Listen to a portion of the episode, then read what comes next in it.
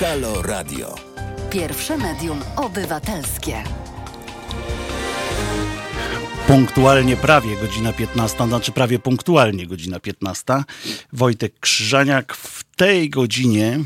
Dzień dobry w ogóle. Przede wszystkim dzień dobry Państwu. Tak jak napisałem na naszym Facebooku, wpisujcie miasta. Dzisiaj zaczniemy od takiej codziennej bieżączki, czyli kilka ciekawych zachowań i ciekawych wydarzeń, które zaobserwowaliśmy i które są trochę dyskutowane. Chciałbym poznać również Państwa zdanie na ich temat. W drugiej godzinie zrobi się trochę zagranicznie, co nie znaczy, że nie będę w drugiej godzinie również liczył na Państwa udział, na Państwa głosy. Nie tylko wpisywanie miast, ale również odniesienie się do naszych, do poruszanego tematu, czy poruszonych tematów. Zachęcam do odwiedzania naszej strony na Facebooku oczywiście. Właśnie widzę, że Marcin Markiewicz polubił akurat naszą stronę Halo Radio. Dzień dobry, Marcinie. Domyślam się, że słuchasz. Zapraszamy na wszystkie nasze social media, tak się mówi, czy z angielska bardziej social media właściwie. I zapraszamy na naszą stronę, ściąganie naszej aplikacji. No i zapraszamy też do wspierania naszej inicjatywy. Myślę, że Radio Obywatelskie, Medium Obywatelskie, radio z wizją jest potrzebne jak rzadko kiedy. Pan Maciej Goździk słucha nas w Monachium, czyli za Odrą i jeszcze trochę dalej.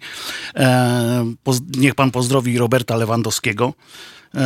Bardzo mu kibicuję, chociaż nie jestem jakimś szczególnym kibicem sportowym, ale jemu bardzo kibicuję. W końcu to jest jeden z tych Polaków, którym się udało nie tylko na świecie, tylko w ogóle się udało i to jest fajne.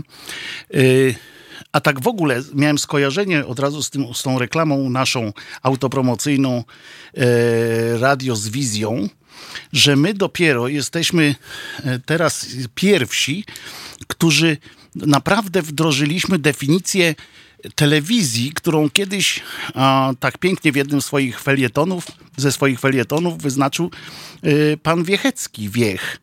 Przypominam, że on wtedy nazywał telewizję takie radio z okienkiem. No to mamy okienko, do której mam kamery pomachać, jest okienko. Dobrze, a teraz wróćmy do tak zwanych spraw bieżących. Z takich, będziemy rozmawiali również o wyborach. Wybory, które zbliżają się do nas szybkimi krokami. Przypominam, 13 października. To będzie naprawdę bardzo ważna data i chciałbym Państwa do czegoś namówić przy tej okazji. Otóż wiemy wszyscy, ja mam przynajmniej po raz pierwszy chyba od 1989 roku, bo wtedy też miałem, poczucie, że wcale nie musi być tak różowo z tymi wyborami, wcale nie musi być tak przyjemnie i nie jestem pewien, czy wszystko będzie uczciwe. Naprawdę, mam takie wrażenie. To jest moje prywatne, osobiste wrażenie i nie musicie Państwo podzielać go. Niemniej w obliczu bezczelności, jaką prezentuje nasza obecna władza, no nie zdziwiłbym się po prostu, jeśli coś by się zaczęło dziać. I przypominam w związku z tym, że są takie dwie instytucje. Otóż pierwsza z nich to jest mąż zaufania, a druga to jest obserwator obywatelski. Te dwie funkcje, czy te dwie funkcje różnią się zasadniczo, ale obie, i zaraz o nich powiem, ale obie pozwalają na bardzo dokładne przyglądanie się procesowi wyborczemu już na etapie komisji wyborczych, tych najmniejszych, tych, gdzie tam właśnie będziemy wrzucali do tych przezroczystych urn swoje głosy. Zabiegi są różne. kwadratowe i podłużne. Najbardziej wzruszył mnie zabieg jednej komisji, całe szczęście jeszcze nie w naszym kraju, tylko w jednej z republik poradzieckich, gdzie w jednej z komisji wpadli na pomysł, żeby używać długopisów, które po zetknięciu bodajże po krótkiej obróbce jakiejś termicznej magicznie znikało to, co było zaznaczone i hulaj dusza, piekła nie ma. Można sobie drukowywać, co się chciało. Oczywiście nie sugeruję, że to już coś takiego się musi dziać, natomiast warto trzymać rękę na tak zwanym pulsie. Ciekaw jestem, jak państwo do tego się zapatrują, czy możemy mieć zaufanie, czy nie możemy mieć zaufania do naszej obecnej władzy w tym właśnie zakresie. I wspomniałem już o tym mężu zaufania i obserwatorze obywatelskim. Otóż mąż zaufania to jest człowiek, który... On ma większe trochę uprawnienia. To jest człowiek, który jednocześnie... który niestety musi być, jakby mieć potwierdzenie któregoś z zarejestrowanych w okręgu klubów czy komitetów wyborczych. W związku z czym, żeby zostać takim mężem zaufania, trzeba się zwrócić do komitetu wyborczego, z ramienia którego chcemy takim obserwatorem, takim mężem zaufania być, i wtedy możemy uczestniczyć. Na początku nawet możemy nagrywać wszystkie rzeczy. Już samego procesu wyborczego nie możemy nagrywać i nie możemy nagrywać urn i zliczania samego głosów. Natomiast mąż zaufania może nawet jechać z przewodniczącym takiej komisji, podstawowej komisji wyborczej, jechać i obserwować, być świadkiem składania raportów tej wyższej komisji. Obserwator obywatelski to jest funkcja szczególnie mi bliska. Zdarzyło mi się w życiu być takim obserwatorem obywatelskim. Naprawdę jest to bardzo ważna funkcja i w takich wyborach, w jakich będziemy uczestniczyli 13 października, mam nadzieję, że państwo w 100% będą w takich wyborach uczestniczyli. Jest to po prostu konieczność. Tak jest moje zdanie. Obserwator obywatelski musi mieć poparcie jednej z organizacji pozarządowych lub fundacji, które w swoim statucie mają wspieranie społeczeństwa obywatelskiego, dbanie o konstytucję, etc., etc. Z tego, co się orientuję, to nasza fundacja też jest jedną z takich, ma w swoim statucie takie rzeczy, ale jeszcze nie wiem tego, w związku z czym nie mogę zachęcić państwa do tego, żeby zgłaszali się do naszej fundacji. Z naszym fundatorem się skontaktuję i zobaczymy, jakby to można było, bo wtedy, jeśli bylibyśmy taką organizacją, to można nawet przez nas zdobywać zaświadczenie odpowiednie i iść, zgłaszać się potem do komisji wyborczych celem sprawdzenia całego przebiegu tegoż procesu. To tak na początku strasznie poważnie, prawda? To zabrzmiało wszystko, ale zrozumcie państwo, że dla mnie jest to, myślę, że dla nas wszystkich, ośmielę się tak powiedzieć, bardzo ważna sytuacja i nie powinniśmy udawać, że jest inaczej. Bardzo państwa zapraszam do wzięcia udziału w wyborach i tym bardziej, że jest nas spore, całkiem spore grono i coraz większe, jak widzimy po cyferkach, które wyskakują przy ilości pobranych aplikacji do słuchania, czyli przypominam halo.radio. Pod tak najłatwiej znaleźć i w App Store, i w sklepie z aplikacjami na Androida. I zapraszamy też na naszą stronę, na nasz czat i powiedzcie nam Państwo, czy wybieracie się właśnie popilnować tego, żebyśmy brali udział w wyborach uczciwych, bo to jest coraz mniej oczywiste. A za chwileczkę wracamy do bieżączki, już trochę mniej na poważnie.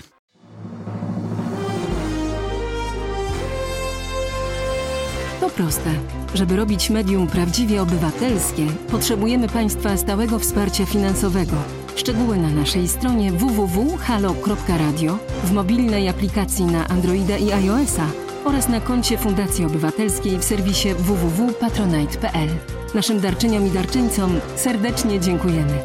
www.halo.radio. Słuchaj na żywo, a potem z podcastów. Wojtek Krzyżaniak, Halo Radio. To Halo to oznacza również w naszej nazwie, że czekamy na Państwa kontakt bezpośredni. Telefon do studia 22 kierunkowy.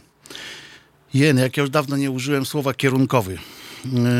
22 kierunkowy 390 59 22, 390 59 22. Także zapraszamy do rozmowy. Tym razem chcę zacząć od dosyć zabawnej rzeczy, ale też chcę Państwa zapytać, czy to jest forma walki uczciwych ludzi z takimi chamskimi siostrami godlewskimi dziennikarstwa. Otóż Rafał Trzaskowski, to prezydent Warszawy, zapowiedział w TVN24, że pozwie niejakiego Rafała Ziemkiewicza za to, że ów nazwał go złodziejem. A poszło o to, że pan Rafał Trzaskowski po śmierci Kornela Morawieckiego, ojca naszego premiera, napisał: odszedł Kornel Morawiecki, dla wielu bohater podziemnej opozycji antykomunistycznej, a ostatnio marszałek senior, wyrazy współczucia dla premiera Morawieckiego i całej rodziny.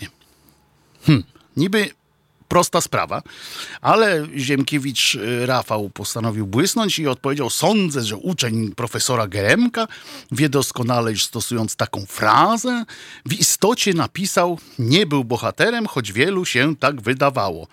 I że nie zrobił tego niechcący. Cóż, pies cię trącał, Trzaskowski, i potem dodał: BTW, by the way, oddaj złodzieju dzieciom ich 500+. Sama radość, prawda? Co wy Państwo byście zrobili na taką odpowiedź? Pan Rafał Trzaskowski zapowiedział pozew, ponieważ, jak słusznie zauważył na Twitterze Józef Moneta, według słownika języka polskiego złodziej to człowiek, który dopuścił się kradzieży.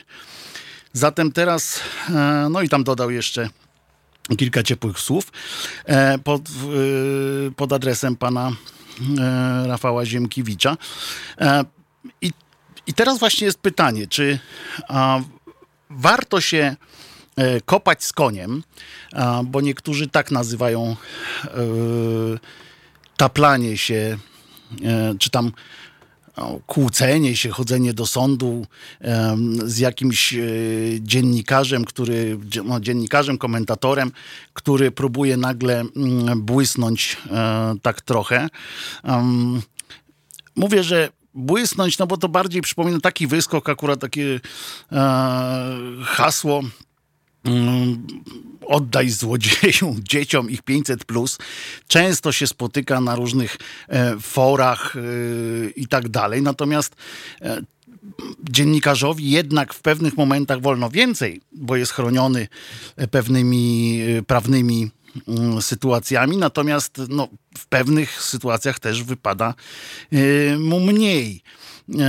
Ziemkiewicz oczywiście wmiękał już troszeczkę od razu prawie, bo potem zaczął wypisywać, że pewnie będzie Trzaskowski starał się przekonać sąd, że zarzuciłem mu, iż osobiście przywłaszczył sobie pieniądze na 500+. No ale tutaj już kombinuję, że chodziło o poprzedniczkę HGW. No kombinacja alpejska. Jak to u Ziemkiewicza, który zresztą legendarny jest research ziemkiewiczowski, czyli napiszę, co mi ślina na język przyniesie, a potem ewentualnie ewentualnie, bo zwykle się nie sprawdza. Chciałem powiedzieć, że ewentualnie się sprawdzi, ale się nie sprawdzi. No. To jest specjalista od takich newsów. I ciekaw jestem. Czekam na Państwa telefon. Czy Państwo by się kopali z koniem, czy nie? Czy tak jak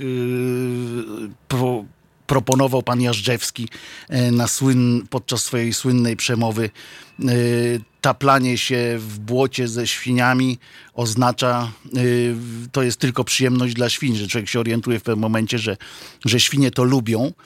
I na podobnej zasadzie nie warto się też kopać z takimi ludźmi jak pan Ziemkiewicz, który po prostu lubi się kopać. I to go tak strasznie nakręca. Mam nadzieję, że macie państwo w tej kwestii jakieś konkretne zdanie. Ja mam. Ja bym poszedł do sądu z panem Rafałem, ponieważ no, są pewne granice, których przekraczać nie można, jak powiedział Beck. Co prawda po tym zdaniu przegrał potem wojnę, ale jednak powiedział. I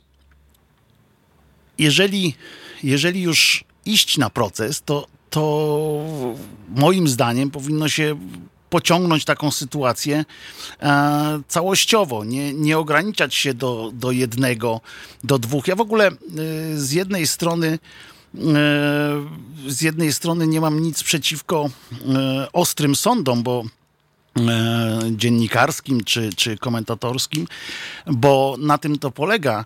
Natomiast są pewne granice. Jak się kogoś nazywa złodziejem, no to trzeba już wiedzieć, trzeba brać za to odpowiedzialność, ponieważ to już jest przegięcie, jeżeli się nie ma na to konkretnych dowodów. A na to niestety dowodów nie ma.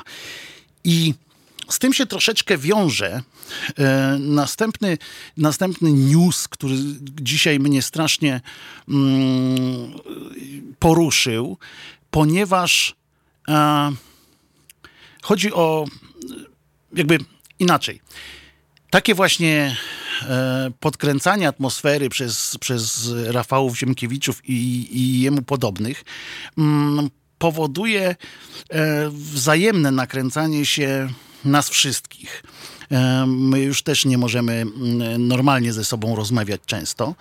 I na przykład w Gryficach na biurze PiS-u namalowano napisy zdrajcy itp. Tam strasznie farbą zamalowano logo i tak dalej. Wiemy, o co chodzi. Ale wiem, jak wyglądają takie rzeczy. I tak sobie myślę, że to jest jeden z takich przykładów na to, że nie ma się co nakręcać. Mamy słuchacza na linii? Tak, czyli Wojtku, Kuba z tej strony, dzwonię z Warszawy. Dzień dobry, dzień dobry. Bardzo się cieszę, że przy okazji zróbmy od razu instruktaż. Ślicznie zrobiłeś, przyciszyłeś wszystkie urządzenia w domu, dzięki czemu nie ma pogłosu. Brawo, gratuluję, bo rano dzisiaj słuchałem kolegów, mieli straszny z tym problem. Najlepiej wszystko wyłączyć po prostu. Tak jest. Nie ma żadnych pogłosów, oczywiście. Wojtku, chciałem się odnieść do tego, co powiedziałeś a propos prezydenta Trzaskowskiego. Mhm. Ja absolutnie jestem zdania, że prezydent Trzaskowski powinien absolutnie tutaj pójść w stronę jakiejś sprawy sądowej, bo jeżeli pozwolimy jednej osobie, czy też grupie osób na szkalowanie czy pomawianie innych, to jest, że tak powiem, brama otwarta do dużo cięższych rzeczy. Bo jeżeli można powiedzieć o kimś złodziej, to również można powiedzieć pedofil, gwałciciel, nie wiem, morderca, no bo jeżeli można wszystko powiedzieć, to słowa je tak pójdą w eter. No to poza tym złodzieja, poza tym złodzieja łatwo potem też spostponować, tak? Łatwiej mu napluć w twarz, łatwiej go potem poszarpać i tak dalej, bo przecież to złodziej, a nie żaden takie sytuacje są karalne. W dodatku kieruje się pod adresem urzędującego prezydenta. Wyobraźmy sobie, że ktoś nazwie publicznie złodziejem prezydenta naszego prezydenta Polski. No to w tym momencie wszystkie możliwe służby interesują się takim człowiekiem. Ten będzie miał duże problemy. No, jeżeli pan Ziemkiewicz nie nauczył się po iluś tam procesach przegranych, że należy uważać mimo wszystko na słowa i nie ferować tak wyroków prawo i prawo. Poza tym założył tutaj pan Ziemkiewicz, że nie wiem, dobra zmiana zapewni mu jakąś nieuchronność, czy jak? Nie wiem, w jaki sposób on sobie myślał. Bo to jest takie puszczenie informacji w eter, okej, to jest złodziej. Ludzie tam zaczną sobie tak pewnie nakradł do kieszeni.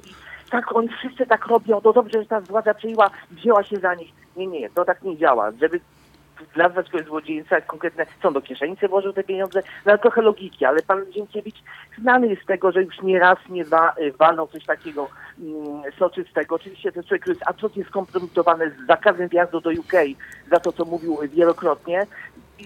Skończy się dobra zmiana, skończy się pan Ziemkiewicz, to jest taka prawda. Natomiast absolutnie na miejscu pana prezydenta nie odpuszczał tej kwestii i szedł dużo dalej. I absolutnie monitorował to, co dzieje się w mediach, bo jeżeli nie zaczniemy teraz, to nie zaczniemy nigdy. Tylko tyle. Niestety masz rację.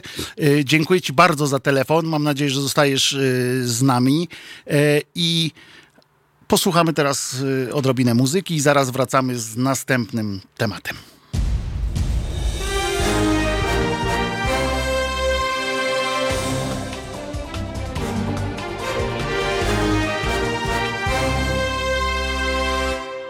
Witamy, Wojtek Krzyżaniak z tej strony mikrofonu. Witam, przy okazji chciałem powiedzieć witamy, bo akurat zameldowała się Gośka Lipkowska z Watford w UK. Watford to też dobry klub piłkarski, znaczy taki w Ekstraklasie są chyba teraz, najwyżej mnie Gośka popraw. Przepraszam, jeśli spadli czy coś, ale byli. Witam raz jeszcze. Bardzo mi się podoba w tym spocie, który przed chwileczką usłyszeliśmy, żadnej agresji. I od tego bym chciał właśnie zawsze uniknąć. Przed chwileczką rozmawialiśmy o tym nieszczęsnym panu Rafale, którego nazwiska już nie będę wymieniał, bo nie ma sensu. Przypominam, że telefon do studia. Tak, to było dla podkreślenia ważności tej sytuacji. Telefon do studia 22, a potem 390 59 22. Możemy również porozmawiać o tej agresji, o której wspomniałem przed chwileczką w poprzedniej części. Takiej kampanijnej, ale to ona już teraz przeszła w każdą. Przypominam, że to od was też zależy, to jest to pasmo między 15 a 17, to jest to pasmo, które w dużej części zależy od was. Jeżeli, drodzy państwo, jeżeli macie... O, tutaj muszę sprawdzić, bo pani Gosia mi chyba tłumaczy, czy się ten Watford spadł, czy nie spadł. Ale mówię dalej, że to jest dają radę chłopaki, walczą dalej. Tak trzymać, pani Małgosiu.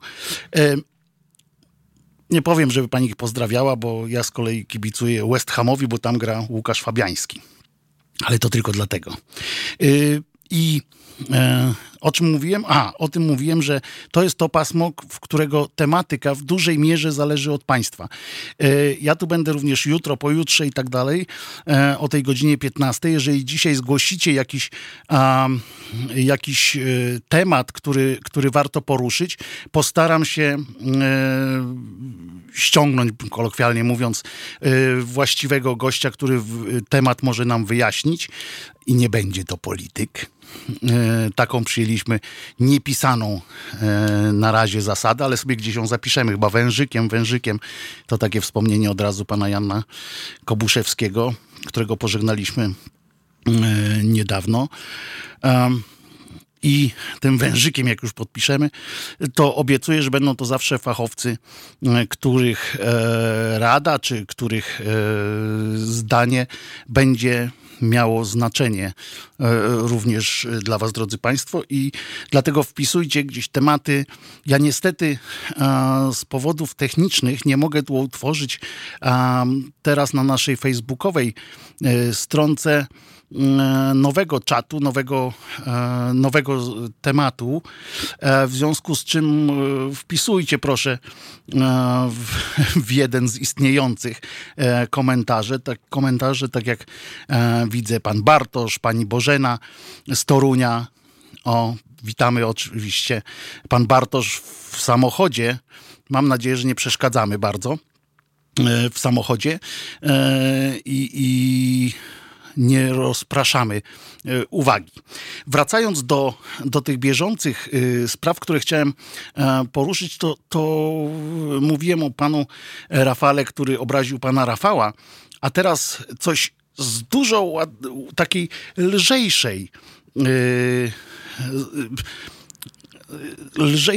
formuły, ponieważ dzisiaj strasznie mnie rozczuliła informacja, że Telewizja Polska, kierownictwo Telewizji Polskiej zdecydowało się wczoraj zawiesić osobę, wydawcę niedzielnego wydania Pytanie na śniadanie.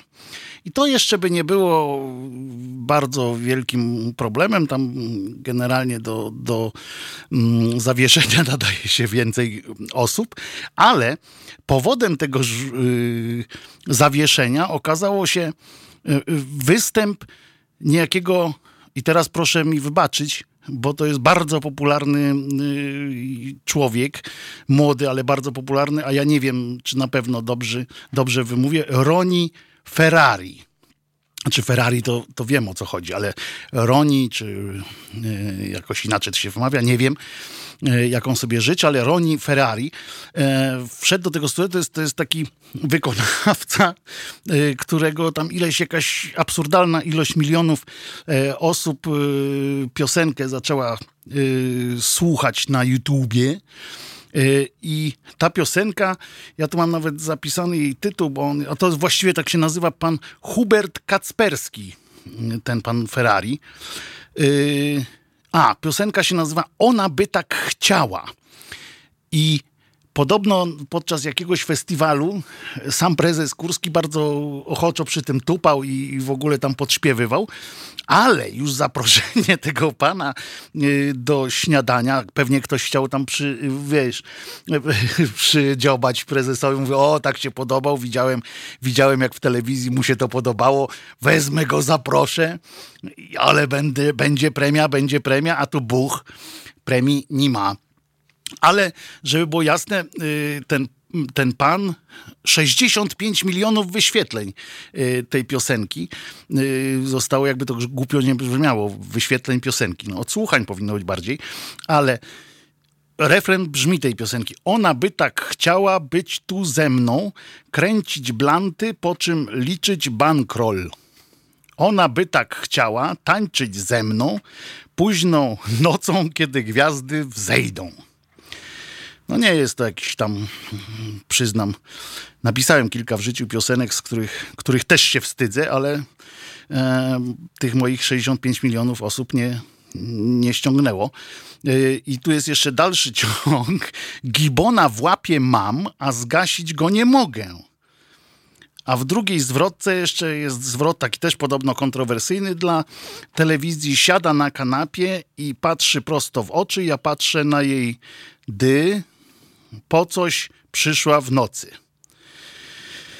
No i za to nie wiem, co sądzicie państwo na temat takiej poezji. W każdym razie pan Roni Ferrari jest bardzo popularny. Pewnie tu nas zaraz za tą krytykę spotka jakiś straszny najazd fanów na YouTubie, bo my też jesteśmy na tym samym YouTubie.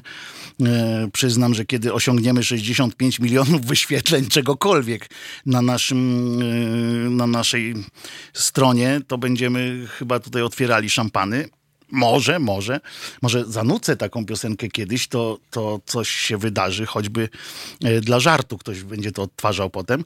Przyznam, że zdumiała mnie ta decyzja, ale chodziło też o to, że na facebookowym fanpage'u ktoś tam zaczął się awanturować, że nagle się ocknął ten ktoś, że TVP promuje patologię i zażywanie narkotyków. No więc chciałem temu komuś, kto tam napisał, a gościem był duet prowadzących Marzena Rogalska, Tomasz Kammel, to tak dla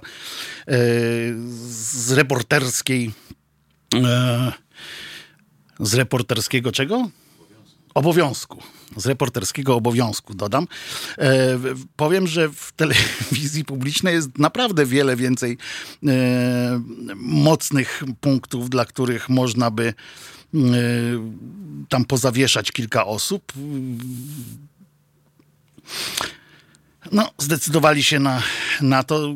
Żal mi tego człowieka o tyle, że właśnie tak się bardzo napiął. Tak, pewnie tam nie było wcale tak łatwo zaprosić tego młodego człowieka. Nawet sobie sprawdziłem, jak on wygląda, taki w garniturze kolorowym.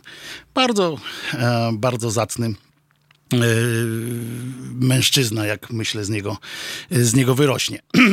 A chyba, że jego też zawieszą gdzieś. Jest jeszcze inna informacja z takich wesołych.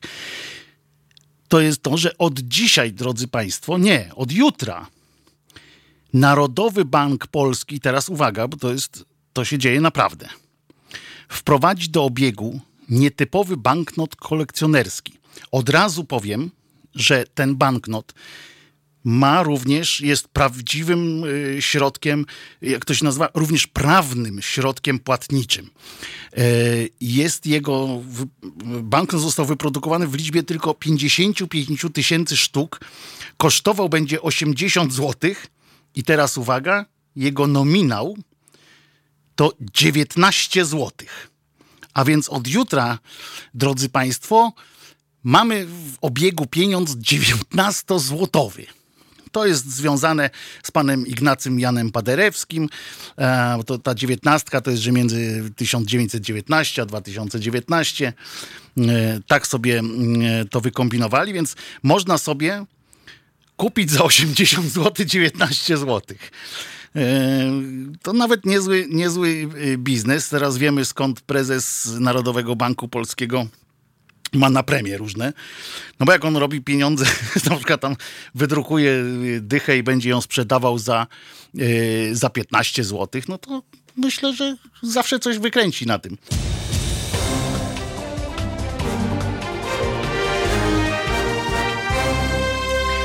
Wojtek Krzyżaniak, Halo Radio. Halo, czyli przypominam numer telefonu. Ja będę oczywiście jeszcze przypominał ten numer telefonu 22 390 59 22 390 59 22. Bardzo was poruszył temat pana Roniego i pieniędzy, nowego banknotu. Bardzo mi się podoba koncepcja zgłoszona w naszym czacie na YouTubie, żeby prezes banku zastanowił się nad tym, czy nie warto wypuścić nominału równego cenie małpki na stacji benzynowej albo w sklepie z alkoholami. I bardzo mnie zmartwiła informacja, znaczy sugestia jednego z naszych halowidzów i halosłuchaczy, że może się tak zdarzyć, że każą nam kupować za takie, mniej więcej po takim przeliczniku, jak ten 19-złotowy banknot, który będzie kosztował 80 zł, mogą nam kazać wykupywać swoje pensje na przykład w takich nominałach różnych. To może być dla nas bardzo bolesna sytuacja. Przyznam, że tu 60 zł przebitka jest. Nie wiem, czy widziałeś, 60 zł, to jest 61 nawet. To kawałek pieniądza. I przypominam, 22 390 59 22. Czat przy naszym YouTube'owym kanale działa najlepiej, ponieważ tutaj dzisiaj na Facebooku, ale to tylko dzisiaj źle się tutaj meldowało i nie mogę założyć wątku po prostu. Chciałem teraz, jeżeli trzymamy się takich lżejszych troszeczkę tematów, bardzo mnie urzekła jeszcze jedna historia dzisiaj. Otóż przepraszam, się śmieję, ale jest to kuriozalna sytuacja. Otóż prezes Polskiego Radia, sam pan prezes, ten najwyższy prezes prezesów Polskiego Radia, ów się nazywa Andrzej Rogoyski, przez Rogoyski, postanowił wydać decyzję o zniszczeniu blisko 6 000 beretów z logo Trójki. No, trudno się trochę nie zgodzić z panem prezesem, bo sam pomysł stworzenia takiego gadżetu był absurdalny. Żeby nie było od razu, że to PiS, wszystko, pisiory i tak dalej, to ten pomysł beretu to był pomysł pani Magdaleny Jeton, poprzedniej pani dyrektor tego radia. To miało być takie chyba zabawne. Tak się domyślam, no tak, że to było śmieszne, bo to był taki trochę w róż wpadający ten berecik. Podobno to jest kolor fuksji, ale ja jestem mężczyzną, więc dla mnie to od czerwonego do czarnego tam to są 4 kolory. A to jest kolor fuksji. On miał oczywiście antenkę. Państwo sobie wyobrażają z antenką. Ale pan dyrektor, pan prezes stwierdził, że takiego argumentu użył, że te berety miały czynić z Polaków skretyniałych obywateli. No i on się sprzeciwił, bo jego radio nie robi z Polaków skretyniałych obywateli, jak się domyślam. I tak uznał, że to będzie dobra rzecz. A, ten beret był filcowy. Nie wiem, czy wiesz, że to był filcowy. Proszę państwa, to jest bardzo ciekawy. Ja uwielbiam w ogóle filc. Z filcu można zrobić masę rzeczy. Całe szczęście nie tylko beret z antenką. I ten beret, wyprodukowano tego beretu 10 000 sztuk. Radio zapłaciło za ten beret 9,90 zł. A sprzedawało, i znowu do finansów przechodzimy, 9,90, a sprzedawało za 2 dychy. I to miało zwrócić te inwestycje. Ale czyli taki banknot 19-złotowy by nie starczył na taki beret. No chyba, że teraz się gdzieś uda go znaleźć, jak on tam wychylił się z płomieni piekielnych, bo to faktycznie był z piekła rodem pomysł, przyznacie. Kto by chciał beret Halo Radia? To jest jakiś pomysł. O, jednego chętnego tu mam w studio. Beret Halo Radia. A tak skojarzyło mi się z panem Ronim Ferrarim. Może ktoś ma jeszcze jakieś pomysły na takich fantastycznych wykonawców, których widział w publicznych mediach, których należałoby... Podobno w Polskim Radiu, tak? Miły Pan się nazywa taki człowiek, który również zachęcał nieletnią do zbliżenia. I przy nim też, z tego co pamiętam, bo on też wystąpił na Narodowym i też się pan prezes Kurski tam bardzo dobrze bawił. Nie wskazywało nic na to, że kogoś zawiesi za to, chyba że siebie powinien zawiesić. O, to by było dobre, jakby pan prezes sam siebie zawiesił. Ale jest też poważniejsza sytuacja, którą jeszcze przed wejściem w tak zwane sprawy międzynarodowe, bo przypominam, że w następnej godzinie powiemy trochę o świecie, bez zadęcia, bez wielkich słów, ale za to z fachowcem będziemy mieli gościa. I chciałem przypomnieć jeszcze jedną rzecz, bo bardzo mnie zasmuciła dzisiaj jedna wypowiedź. Chodzi o pana profesora Jerzego Sztura, który u pana Lisa w Newsweeku usiadł i porozmawiał w ich nim programie i stwierdził, że... Znaczy, dziennikarz Tomasz Lis stwierdził, że PiS stosuje pogardę i zapytał tam, skąd zdaniem Sztura się ona bierze. I na to pan Sztur odpowiedział: mam teorię taką, że to jest zemsta za wielowiekowe ciemiężenie. Wśród chłopów też jedni są żądni odwetu, a drudzy nie.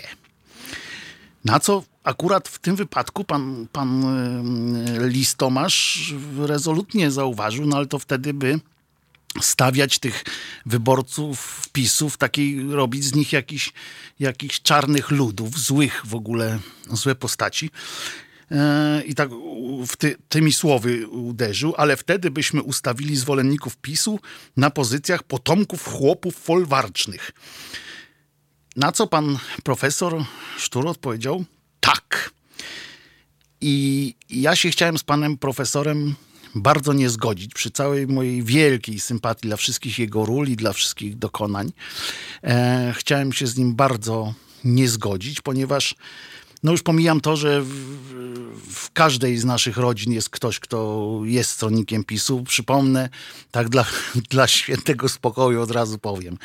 Jeżeli PiS osiąga 40% w sondażach, to nie jest tak, że cała widownia kabaretonów w Polsacie czy gdziekolwiek, jak się śmieje z żartu o Kaczyńskim, znaczy, że nikogo tam nie ma z PiS-u na widowni.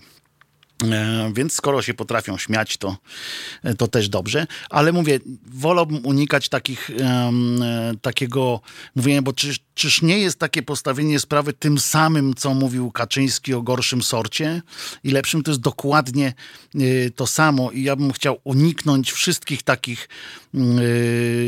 takich porównań, bo one są po pierwsze niefajne w ogóle, a po drugie... Co my potem mamy powiedzieć? Jak mamy rozmawiać jakkolwiek z kimś, kogo spostponujemy, komu zaczniemy mówić nazywać jakimś brzydko? I wreszcie po trzecie, ja chciałem naprawdę przypomnieć, że wszyscyśmy z jednego szynela, że generalnie szlachta wyginęła w powstaniach i w bitwach. A my jesteśmy potomkami chłopów folwarcznych w większości i to takiej większości typu 98%, a ta szlachta nasza to była naprawdę bardzo mało fajna i to łącznie z tym, że nawet...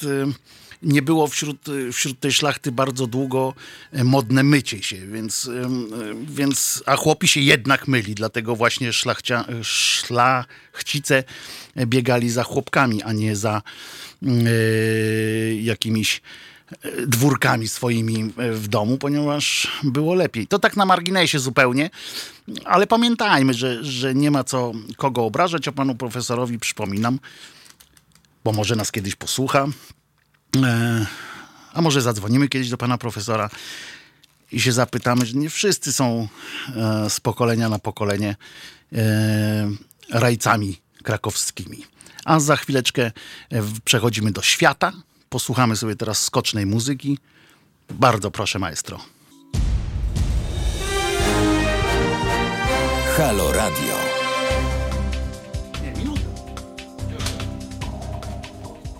Dzień dobry, Wojtek Krzyżaniak. Ja tak patrzę na zegar, myślałem, że jeszcze minutę przerwy mamy, a tutaj zaskoczony zostałem. Bardzo mi się podobał wpis dotyczący jeszcze poprzedniego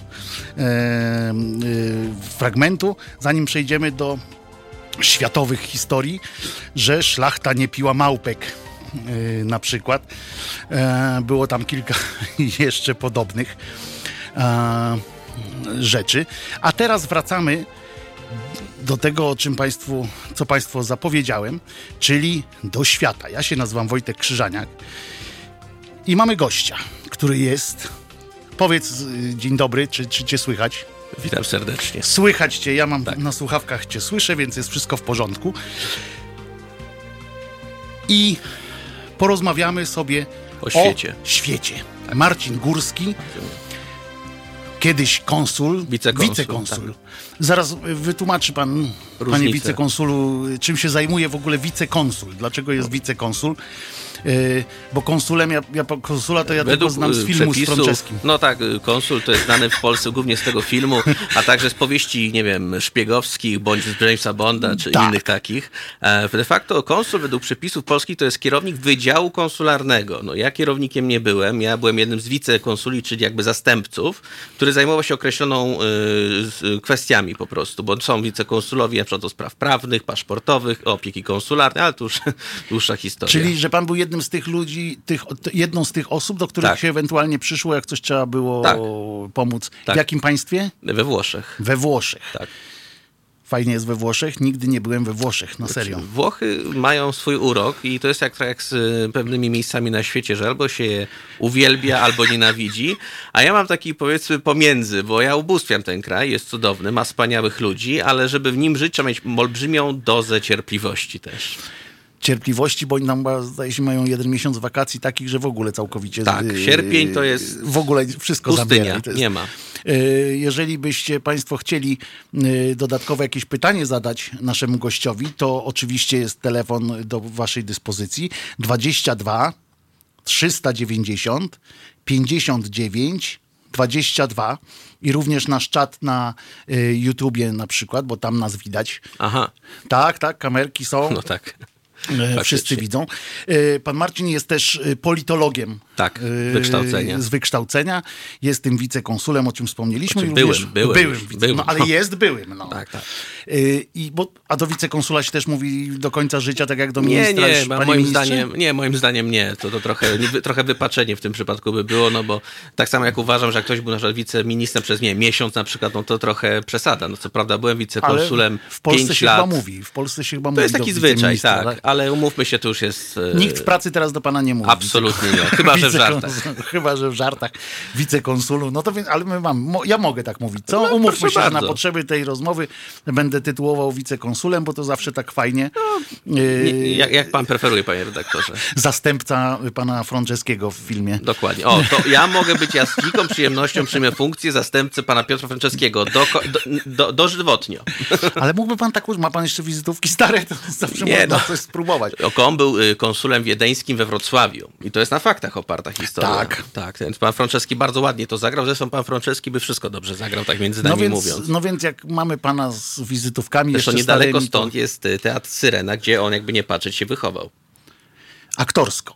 Tak, bo on zaczynał od najmłodszych lat, jako dziecko już tam chodził i tam pobuszował po tym teatrze i na własne oczy widział w akcji Adolfa Dymszy na przykład. To mówmy się, jest... To jest powód do zazdrości. Tak. Dobra, ale mieliśmy rozmawiać o świecie i to, co się wydarzyło ostatnio, to jest śmierć i pogrzeb byłego prezydenta Francji, Jacques'a Chiraca. I ja mam jedno pytanie takie, które może nam rozpocząć tę rozmowę od takiej ludzkiej strony. Tak. Czy on był w ogóle jakoś ważny dla Polski? Moim zdaniem to był w ogóle prezydent ważny dla całej Europy w swoim czasie. A przepraszam, bo pytam o to dlatego, że nikt z Polski tak naprawdę nie wyjechał na ten pogrzeb. Z polskich przedstawicieli był tylko minister Czaputowicz, minister spraw zagranicznych, jako jedyny. Ale w ogóle brakowało na tym pogrzebie kilku ważnych osobistości. Między innymi nie było prezydenta Trumpa, nie było nawet zastępcy prezydenta. Tak jak u nas był Mike Pence, to tam nawet Mike'a Pence'a nie było. Clintona jako byłego Był Bill Clinton jako były prezydent i właściwie to z własnej chyba inicjatywy przyleciał, no bo byli bardzo zaprzyjaźnieni z Chiraciem. No i współrządzili, że tak powiem. Znaczy w tym samym czasie. To był czas, kiedy w latach 90. była silna ta centrolewica, powiedzmy, nazwijmy to. Taka Tony Blair w Wielkiej Brytanii, Clinton w Stanach, Chirac we Francji, Schroeder w Niemczech. Co prawda Chirac był, zacznijmy od tego, on był gulistą. I to nie był takim gulistą z tego skrzydła lewicowego. Gulistą przypomnijmy od generała de Gaulle'a. Przepraszam, od generała de Gaulle'a.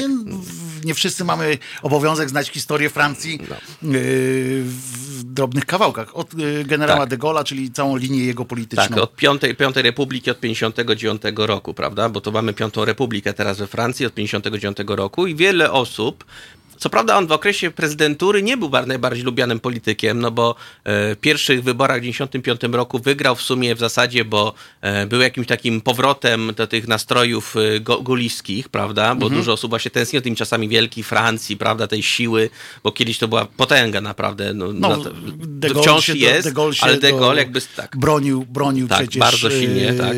Kolonii i tak dalej, on chciał być... No, były konsekwencje tego, jak zrezygnował z Algierii, no bo OAS, każdy, kto choć raz miał przed oczami Dzień Szakala, to wie tak, o co chodzi. Tak? Film Dzień Szakala polecamy zresztą. I świetna książka Forsytha, rewelacyjna, z genialnym Edwardem Foxem w roli Szakala. Właśnie. W tej książce. A, tak, tak. Genialnie grał na piątej stronie, grał wyśmienicie, prawda? Nie, ale generalnie właśnie Chirac był takim prezydentem bardzo cenionym na arenie międzynarodowej za swój tak jakby nie do końca przyjęty ze swoimi poglądami działania, bo jego poglądy były, że od młodości był związany z ruchem guliskim, prawda? Gulistowskim, tak dokładnie mówiąc. Jego poglądy były takie właśnie konserwatywne, był zwolennikiem surowych kar dla przestępców, ale był jednocześnie, nie był zwolennikiem kary śmierci. W gospodarce opowiadał się właśnie przeciwko liberalizmowi, ale był jednocześnie bardzo otwarty na różnego rodzaju relacje gospodarcze z różnymi państwami, które do tej pory jakby nie wchodziły w grę, prawda? Po śmierci Jana Pawła II zarządził żałobę narodową, co spowodowało się dużą ilością kontrowersji. W laickiej Francji, tak. Tak. I w czasie swojej kariery był bardzo niechętny do przyznawania prawa przerywania ciąży, ale aczkolwiek za jego czasów, jak był premierem, bo on był dwukrotnym premierem też, powstało bardzo wiele nowych ustaw, które bardzo zliberalizowały te przepisy też. Więc on był bardzo kontrowersyjny, ponieważ wydawałoby się na papierze, że to jest de Gaulle, czyli konserwa, prawica, ale tak nie do końca. I to się bardzo podobało, bo to pomagało w wielu relacjach. On swoją drogą był takim pierwszym prezydentem, który przyjmował do uwagi bardzo kwestie wizerunkowe, był bardzo otwarty, nie był takim typowym, sztywnym właśnie gulistą, że ja jestem, prawda, głową państwa, to nie, on był właśnie z tego, że jak gdziekolwiek jechał, był bardzo przygotowany, miał swoich spin-doktorów, jego głównym spin-doktorem była jego córka, która nie Claude Chirac. Nie, to nie u mnie. Claude Chirac, która była jego pierwszym spin-doktorem i prawą ręką, to ona go przygotowała do wyboru w 1995 roku, zdejmując mu takie wielkie, on przez długi czas był politykiem znany z tego, że miał takie duże okulary z takimi dękami jak od słoików, prawda? I ona właśnie mu kazała to zdjąć, i być przede wszystkim bardziej ludzki w trakcie przemówień. I to on pierwszy zastosował tą metodę ruchu ciała, prawda? Gdziekolwiek by nie był, to nie izolował się od ludzi ochroną, tylko właśnie przywitał się z każdym. To było takie bardzo ludzkie. No ale takim to było jeszcze w czasach, kiedy... były zagrożenia cały czas wokół prezydentów Francji. Olof Palme już... w 70. To już było tak. W ogóle, przecież on też miał zamach na swoje życie Chirac, które niestety, na szczęście nic się nie stało wtedy. To było w 90 którymś roku. Ale on był takim bardzo otwartym, liberalnym jednocześnie, mimo swojego takiego jakby pochodzenia, prawda? Ciekawostką było, że w trakcie tego pogrzebu pojawił się byli prezydenci, czyli właśnie Sarkozy, z Karlą Bruni oczywiście, Hollande i wielkie zdziwienie było, że się pojawił Valéry Giscard d'Estaing, były prezydent, który mimo swojego 93 lat pojawił się i żeby założyć mu hołd, mimo że byli znani z tego, bardzo się tłukli. Bardzo. Bo to jest długa historia miłości i nienawiści, bo byli z tego samego obozu, ale ich drogi się szybko jakby skrzyżowały. To trochę nawet przypomina sytuację u nas, prawda? Trudnej przyjaźni. U nas, jak to też niby wszyscy z jednego obozu tam gdzieś wyrośli, tak. Natomiast w pewnym momencie, jak doszło do takich... do podziału władzy, wtedy się okazało, że ambicje też osobiste tam chyba zaczęły wchodzić w rachubę, z tego co ja pamiętam. I pan Destin, chyba też się tam media podzieliły strasznie, tam była straszna nawalanka prasowa. Bo to było wtedy, kiedy został prezydent. Tak, prawda? Bardzo. I on był to było wtedy, kiedy Pompidou zmarł i się zwolniło miejsce lidera u gulistów. Prawda? I pierwszym liderem, takim potencjalnym kandydatem miał być właśnie zupełnie kto inny, ale właśnie on był z tej takiej lewicowej, liberalnej frakcji. A ja muszę panu konsulowi przerwać. Posłuchamy sobie teraz muzyczki, wrócimy do tego, bo to jest strasznie ciekawa i przekładająca się fajnie na naszą rzeczywistość tu i teraz opowieść. Dziękuję. Dzień dobry, Wojtek Krzyżaniak.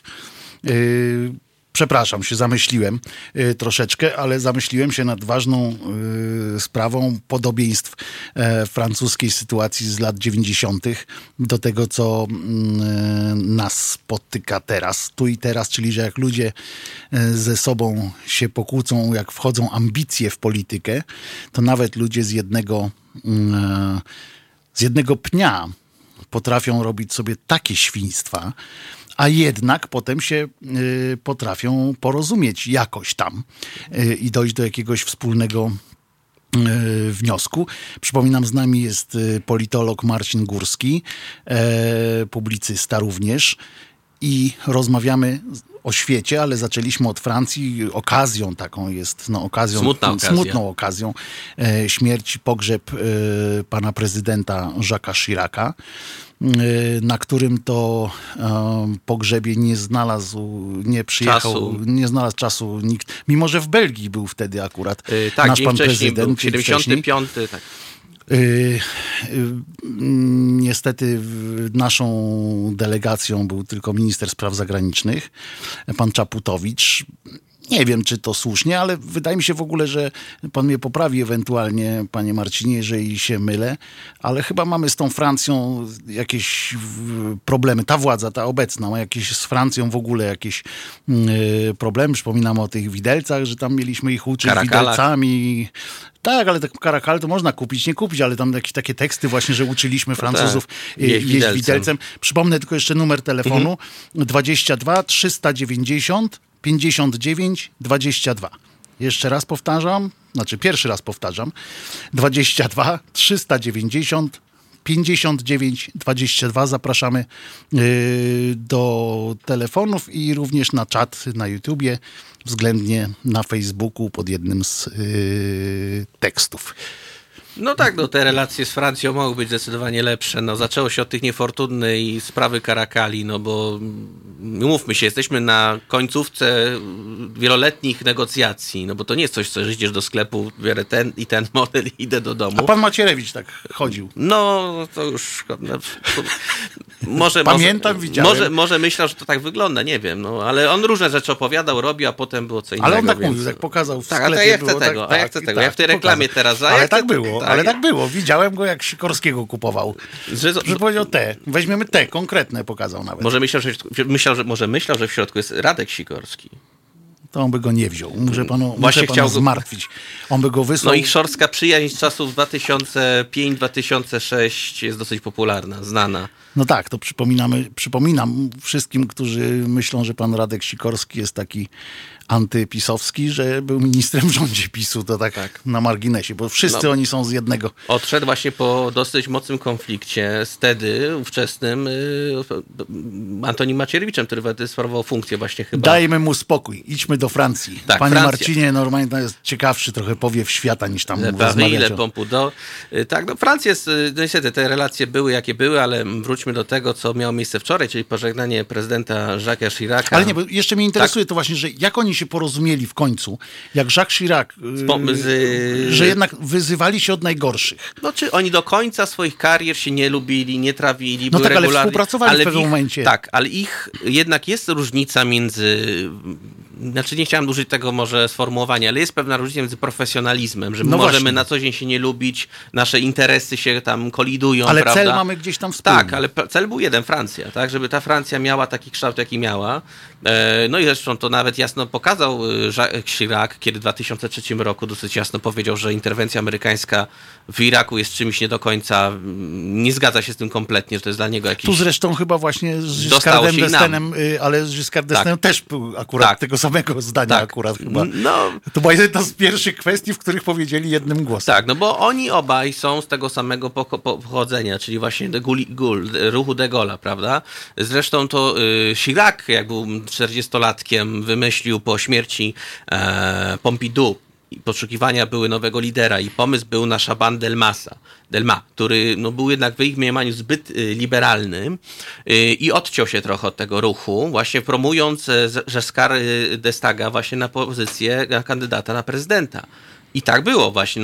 Wygrał. To z czego się bierze, że tak mało, nazwijmy to, koronowanych głów czyli szefów państw przyjechało, chociaż no był Putin, tak? Był Putin, był Mattarella. Znaczy generalnie Putin, który nie współpracował akurat z panem Chiraciem, no nie mieli okazji. No nie, ale znaczy i tak nie, ponieważ Putin został prezydentem Rosji w 2001 roku, z tego co pamiętam, a Chirac w 2002 roku miał reelekcję.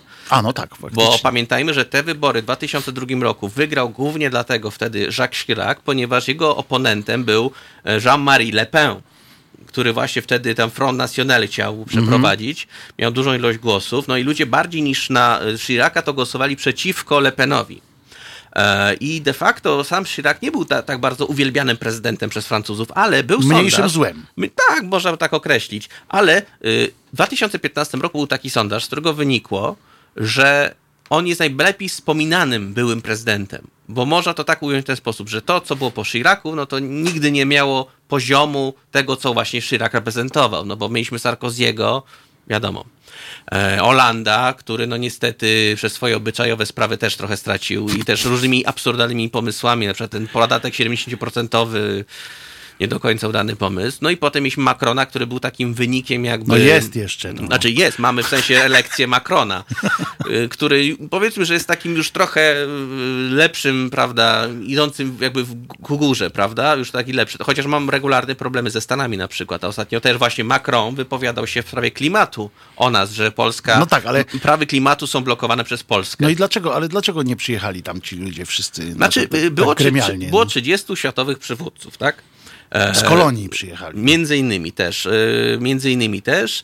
Było tam 2000 gości, członków rodów królewskich, którzy wzięli udział w uroczystościach pogrzebowych.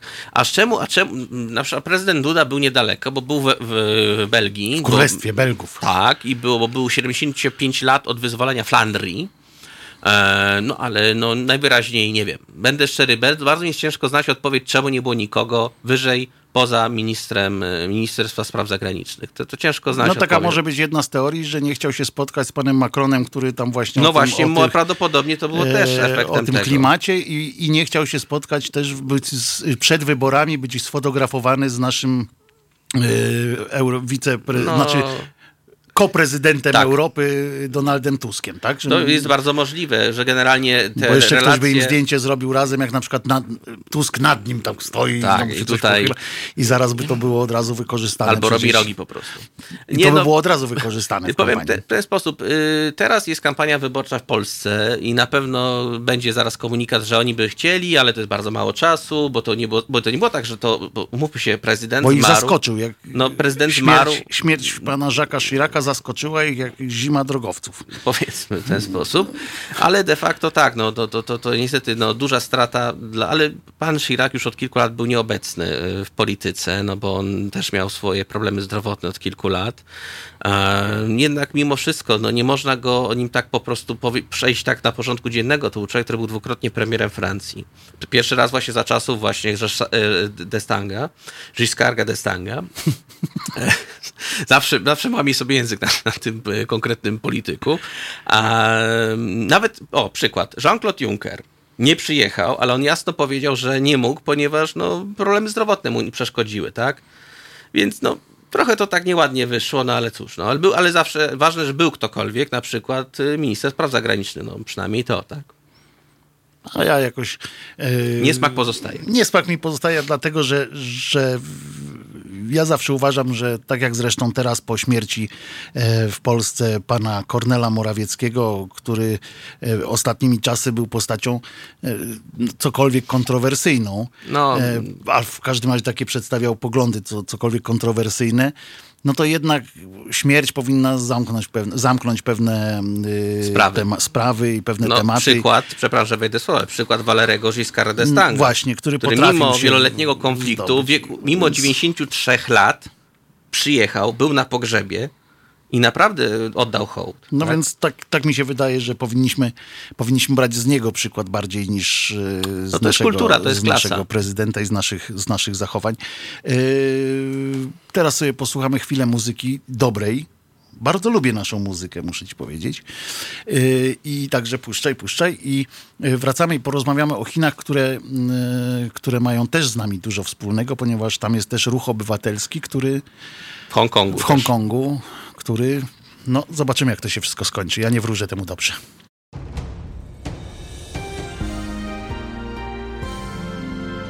Dziś. Między 19 a 21 reżyser i aktywista obywatelski Bart Staszewski oraz cała gama tematów pod hasłem Prawa osób LGBT. 19:21. www.halo.radio. Słuchaj na żywo, a potem z podcastów.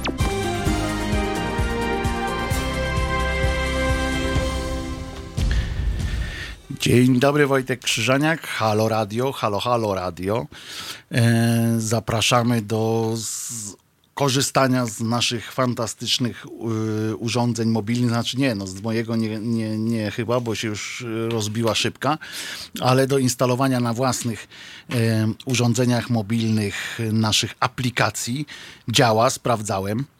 Działa, jestem zachwycony tą funkcjami, które oferuje.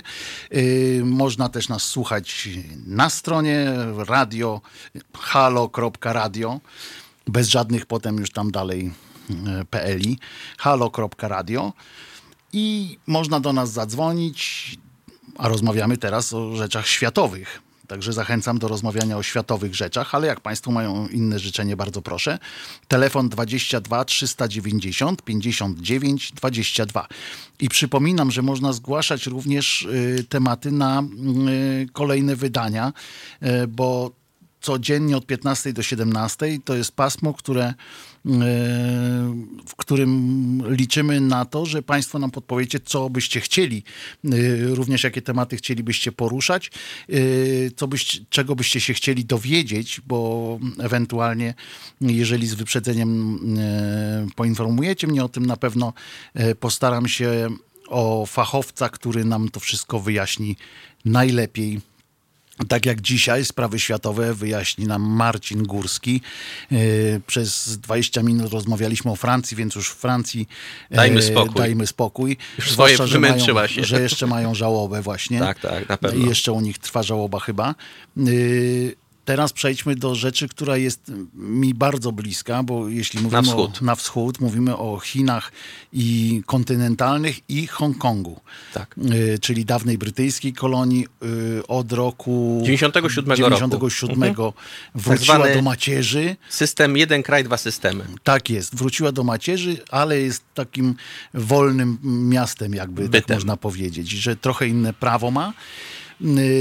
Pamiętamy, że chińskie władze obchodzą się z protestującymi dosyć obcesowo, żeby nie powiedzieć inaczej.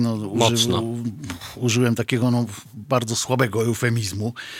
Wszyscy pamiętamy tragedię na placu Tiananmen, gdzie czołgi jeździły po ludziach. Chyba to był 1984 rok, jeżeli dobrze pamiętam. To u nas też nie było wtedy najwesele, ale tam się wydarzyły rzeczy, które do dzisiaj są symbolem pewnym. No i teraz moim zdaniem oczywiście do podobnej sytuacji trochę zmierza to, co się dzieje w Hongkongu. I jeśli pan pozwoli, najpierw powiem tak, co ja o tym myślę. Pan mnie wyprowadzi z błędu, pan to obserwuje. Panie redaktorze, bliżej. To pana program, i pan tu rządzi. Ja się trochę niepokoję tym, co tam się dzieje, o tyle, że widzę w tym, tak mi się wydaje, że częściowo jest to prowokacja władz chińskich, które przez te społeczne protesty chce wykorzystać troszeczkę jako koło zamachowe do większej afery takiej, bo teraz już tam czasami nie wiadomo, o co chodzi. Nawet ci protestujący, z tego co słychać od nich, oni już też nie wiedzą czasami, po co wychodzą. Już są te bojówki, takie się pojawiają. Znaczy, to ma taki efekt, że mogę powiedzieć... I może chodzi o to, żeby jakby usankcjonować potem wejście tego wojska w pełnym wymiarze. Tak mi się wydaje. Tego się boję, tak? Czy najlepszą metodę, żeby wzbudzić poczucie władzy, to jest prowadzenie oczywiście opcji siłowej, prawda? Żeby pokazać całemu światu, że, prawda, my panujemy nad sytuacją. Jest to sposób dosyć nieprzyjemny i często takie właśnie wydarzenia dają pretekst pewnym, czasami obcym nacjom, żeby interweniować, prawda? No bo tutaj są pewne wypracowane szlaki i nagle ktoś się przerywa i trzeba interweniować, prawda? Mhm. Pamiętajmy, że w 1997 roku Wielka Brytania zgodziła się na oddanie terytorium Hongkongu i Makao, też ma Makao, pamiętajmy, właśnie Chińskiej Republice Ludowej. Znaczy nie mogła się nie zgodzić tak za bardzo, nie, no ponieważ bo to miała dzierżawę, że dokładnie, tak powiem, do tego czasu. Dokładnie, była dzierżawa. I oczywiście były jakieś tam rozwiązania, czyli właśnie to co powiedziałem, jeden kraj, dwa systemy, no bo wiadomo, system w Republice Ludowej jest... Radio na żywo, straż pożarna, my tutaj akurat mamy redakcję naprzeciwko straży pożarnej. Tak, gorący temat, żeby nas zaraz wodą gasić. Nie, oczywiście żartuję, ale generalnie to chodzi o to, żeby był system kapitalistyczny w tych określonych właśnie dwóch punktach, czyli w Hongkongu oddać tą prowincję, ale żeby zachować ten system kapitalistyczny. Żeby zabezpieczyć ludność. No tam jest też giełda w Hongkongu. Że jakby tam z dnia na dzień ta giełda padła, no to wyobrażamy sobie, jakie byłyby wtedy skutki, prawda? Tak samo z Makao. No, ale jeszcze były też wolności obywatelskie. Tak, zupełnie tak. Na innym poziomie, no, zupełnie niż w ogóle kontynentalnych. Tak. I wie pan, ja sobie wyobrażam, panie Marcinie, że można by przy chińskim systemie, przy tamtejszym porządku, jaki potrafią zachować władzę i tak dalej, jestem w stanie sobie wyobrazić, że zachowaliby biznes i giełdę w takim samym, że tak powiem, stanie, przy odebraniu od razu wolności obywatelskich. Jakby nikt by nie jęknął. W sensie nic by się biznesowi nie stało, bo biznes nie ma duszy i zawsze jakby były dobre pieniądze szły, to by biznes po prostu... Przeżył to spokojnie i nikt by się tam o te wolności nie upomniał. Byleby się zgadzały cyferki w bilansie, dokładnie, w Excelu. Dlatego dobrze, że jakieś państwo tam było, tak?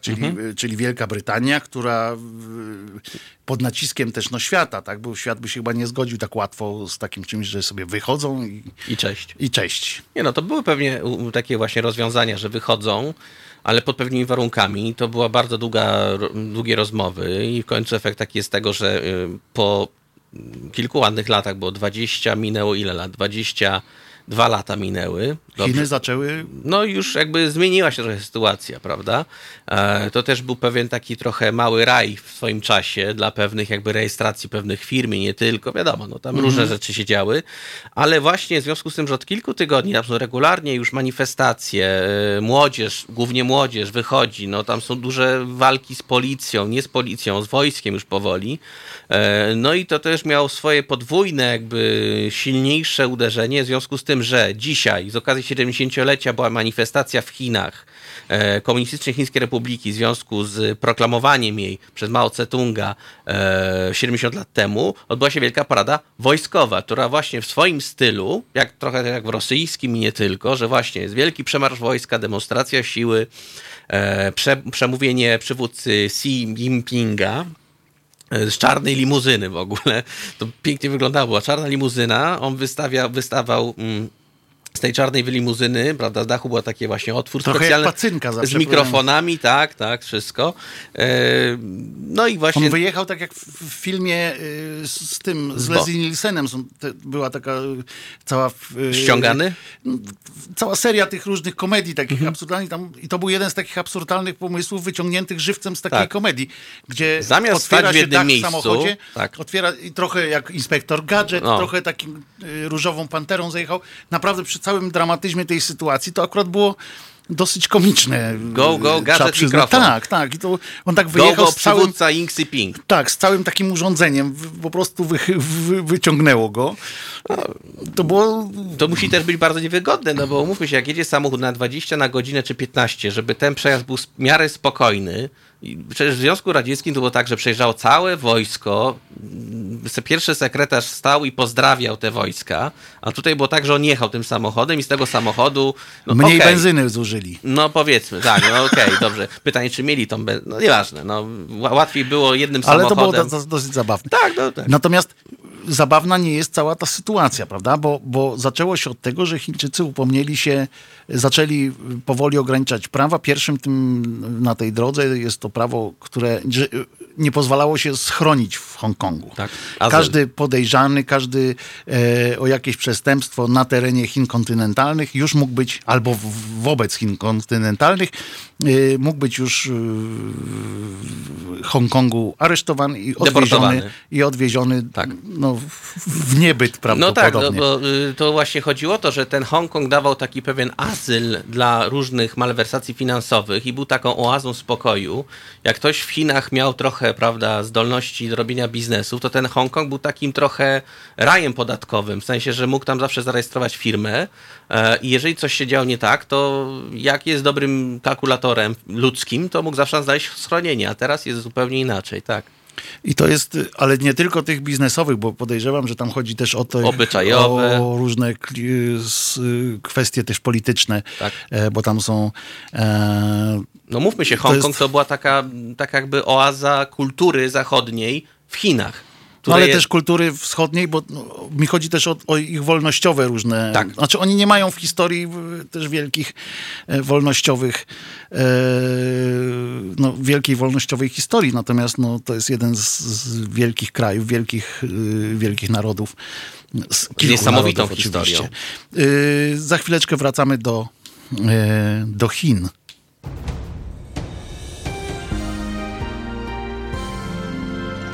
Jutro. Od 21 do 23 telefony od Państwa odbiera dr Tomasz Kowalczuk, politolog i filozof.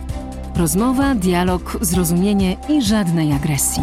21-23. Zapraszamy. www.halo.radio. Słuchaj na żywo, a potem z podcastów.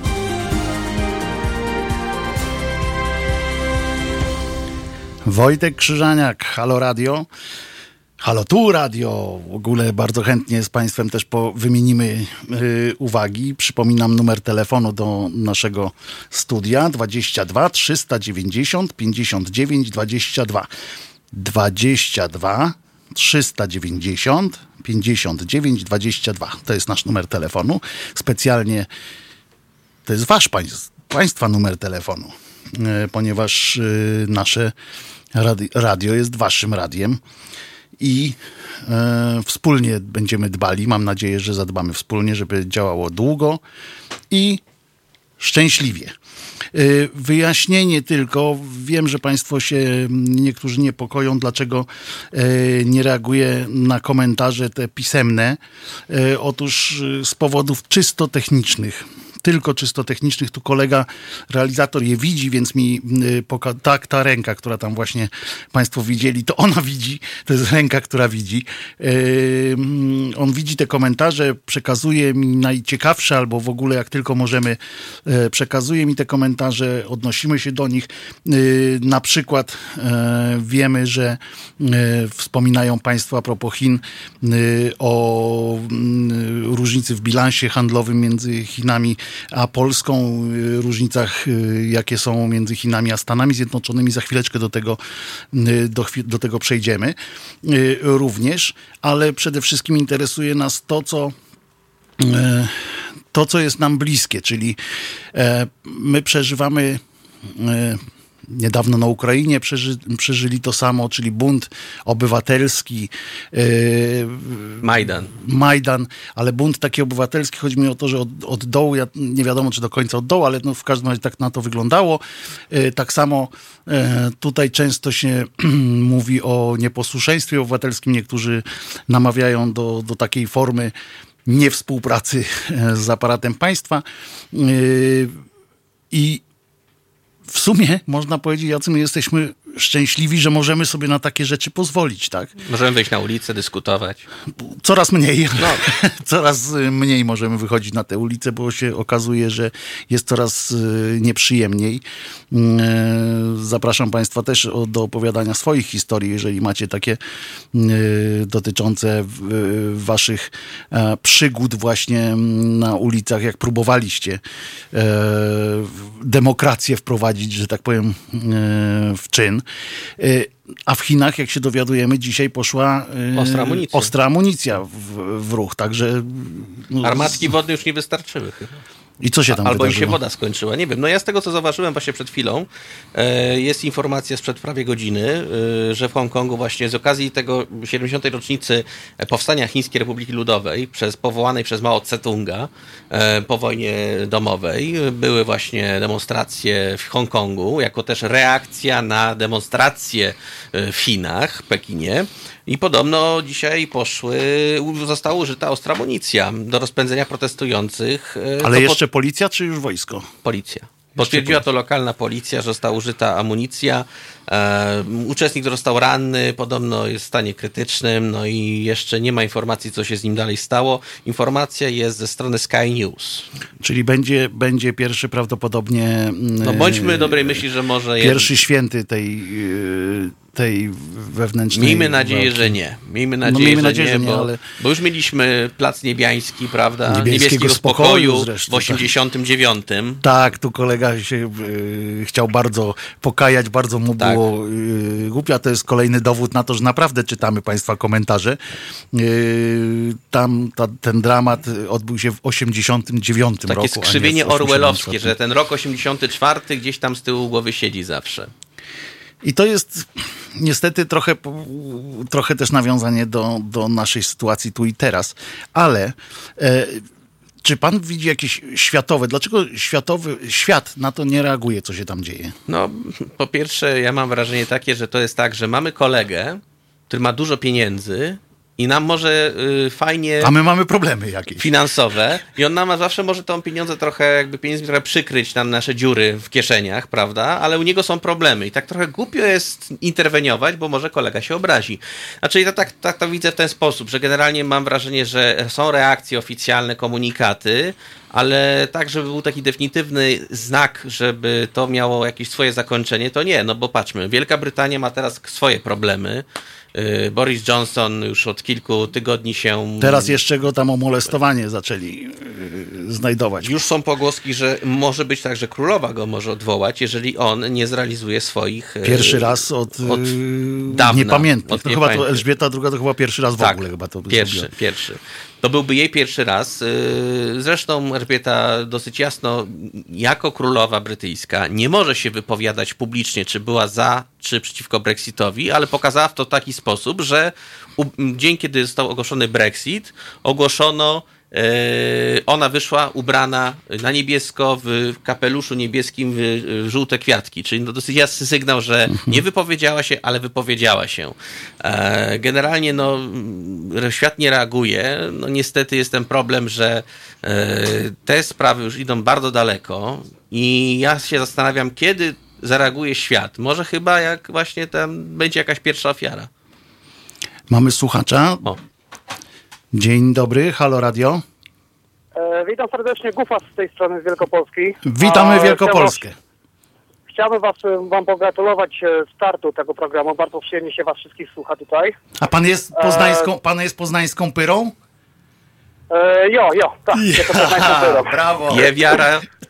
Brawo. Poznańska pyra, wiara, wuchta wiary, to wszystko tak dalej, to wszystko wiem. W każdym razie w Wielkopolsce was dobrze słychać.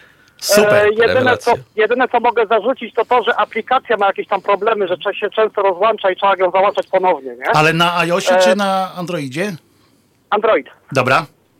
To już przyjęcie, bo też słuchają nas nasi specy od technologii, więc od razu dziękujemy za ten sygnał. Mówię, zarówno z YouTube'a, jak i na kompie wszystko działa w porządku, tylko mówię, no z tą aplikacją Androidową jakiś tam problem jest. Mhm, dobrze. Panie Wojtku, taka moja sugestia. Z tego, co ja tam pana obserwowałem długi czas, zarówno na Twitterze, jak i na Facebooku, i pan się bardzo dużo zajmował w kwestiach medialnych, więc może taka sugestia, że w następnych rozmowie poruszyć jakiś temat związany z mediami, na przykład jak wygląda w tej chwili media w obliczu kampanii wyborczej, jak to wszystko tutaj wygląda, jakie mogą być zagrożenia dalsze, jeżeli chodzi o kwestie mediów w Polsce? Bardzo chętnie, bo pod warunkiem jednym, że nikt się na mnie nie obrazi, jak będę nawoływał również do opłacania abonamentu RTV, mimo dzisiejszej władzy i tak dalej, bo ja mam słabość do mediów publicznych, do potrzeby mediów publicznych w całym świecie, żeby było jasne, że nie tylko do naszych. To się nazywa sentyment, wiesz? To się sentyment nazywa, ale też wierzę, że to są media, które mogą uratować jakoś tam sytuację na świecie. Choćby w takich miejscach bardzo, bardzo niebezpiecznych jak u nas. Zgadzam się z kwestią taką, że media publiczne są potrzebne w Polsce. Jak najbardziej jestem za tym, żeby powiedzmy Polacy byli w stanie, że tak powiem, media publiczne w jakiś sposób większy czy mniejszy opłacać, ale niestety nie możemy opłacać mediów publicznych w takiej formie, jakie są obecnie teraz. Marzyłoby się w Polsce wzór brytyjski, tak jak jest w Wielkiej Brytanii to wszystko rozstrzygnięte, że jest to wszystko normalnie opłacane, ale z drugiej strony Wielka Brytania ma tą ofertę programową, ma tą ofertę, która zachęca do tego, żeby wpłacać, że tak powiem, te pieniądze. No i odwdzięcza się w jakiś sposób temu, że te media są faktycznie publiczne, takie z życia wzięte. I jest wyjęta spod jurysdykcji politycznej takiej bezpośredniej. Dokładnie. Nie ma tam stricte osoby związanych z mediami. Jest, z tego co pamiętam, mediami w Wielkiej Brytanii zajmuje się jakiś tam osoba akurat dobrze wykształcona w tym kierunku. Mają taką radę, która jest, ma bardzo wysokie, ale to mówię, to zrobimy fajnie. Bardzo dziękuję za tą podpowiedź, bo zrobimy o tym. Brytyjskie media zresztą są często przereklamowane w sensie takim właśnie, że się dużo o nich mówi, a nie do końca w tym punkcie, w którym akurat naprawdę na to najbardziej zasługują, chociaż ofertę mają najlepszą na świecie, moim zdaniem. Tu się z panem zgadzam w pełnej rozciągłości. Rozumiem. Tu się naprawdę ma... Ale bardzo dzięki wielkie za tą podpowiedź, bo faktycznie media są... To jest mój konik taki i mam nadzieję, że uda nam się fajnie porozmawiać na ten temat kilka razy, zwłaszcza w takim gorącym okresie jak teraz. Dzięki wielkie i pozdrawiamy całą Wielkopolskę. Wielkopolskie powiedziałem, ale tak się nie powinno mówić, całą Wielkopolskę. I wracamy do nieszczęsnego teraz Hongkongu i do tego, dlaczego świat tak sobie patrzy na to, tak w kilkoma zdaniami, ponieważ już kończymy powolutku nasze dzisiejsze spotkanie. No już niestety. Czy jest szansa w ogóle na to, żeby ktoś zareagował? No nie wiem, bo ponieważ to jest trochę złożona sytuacja, ponieważ USA widziały w Chinach trochę jakby zbawcę po kryzysie w 2008 roku. Podobnie we Włoszech, które od lat też mają kryzys, to tam regularnie widać. Jak ktoś się interesuje piłką nożną i obserwuje, kto jest nowym właścicielem, na przykład w klubie w Parmie, w Interze, bądź tam Milanie, czy gdzieś indziej, to gdzieś tam zawsze przewieźć ten wątek chiński. No zresztą Inter należy do koncernu Suning, do drugiej największej korporacji w Chinach. Więc te wszystkie państwa kapitalistyczne, które przeżyły mocną czkawkę po 2008 roku, mają tą sytuację, że ten backup pochodzi właśnie z Chin. I trochę taka złożona sytuacja, że trochę ciężko jest zaprotestować i zadziałać wręcz ostro w tej sprawie, bo jeszcze to może skolidować na przykład z jedwabnym szlakiem, bo przecież jakby nie patrzeć, Chiny podpisały umowę przed z Włochami w marcu o przyłączeniu do jedwabnego szlaku i także nie tylko. Ładnym nie tylko, a wiemy o co chodzi. Zresztą może za chwileczkę będzie również o tym mówił Wiktor Bater, który przejmuje mikrofon, a Wiktor Bater na świecie się zna, umówmy się. Ja bardzo dziękuję za dzisiejsze 2 godzinki. Panu Marcinowi dziękuję za wizytę. Bardzo. Był pan pierwszym gościem Halo Radia w ogóle? Historii. Proszę, tutaj zdjęcie zrobimy i zdjęcie zrobimy, trafi pan na ścianę. Pan Marcin Górski, politolog, były konsul. Musiałem na końcu przypomnieć. Przewalamy trochę czas, ale to skrócimy piosenkę. Mistrzu, muszę się pożegnać. Bardzo proszę wpisywać swoje tematy, propozycje tematów na kolejne spotkania. Spotykam się z państwem jutro o godzinie 15:00. Razem się spotykamy, tak, Patryk? Tak, będziemy tutaj, jasne. Także do usłyszenia. I dziękuję Marcinie, bardzo. Dziękuję.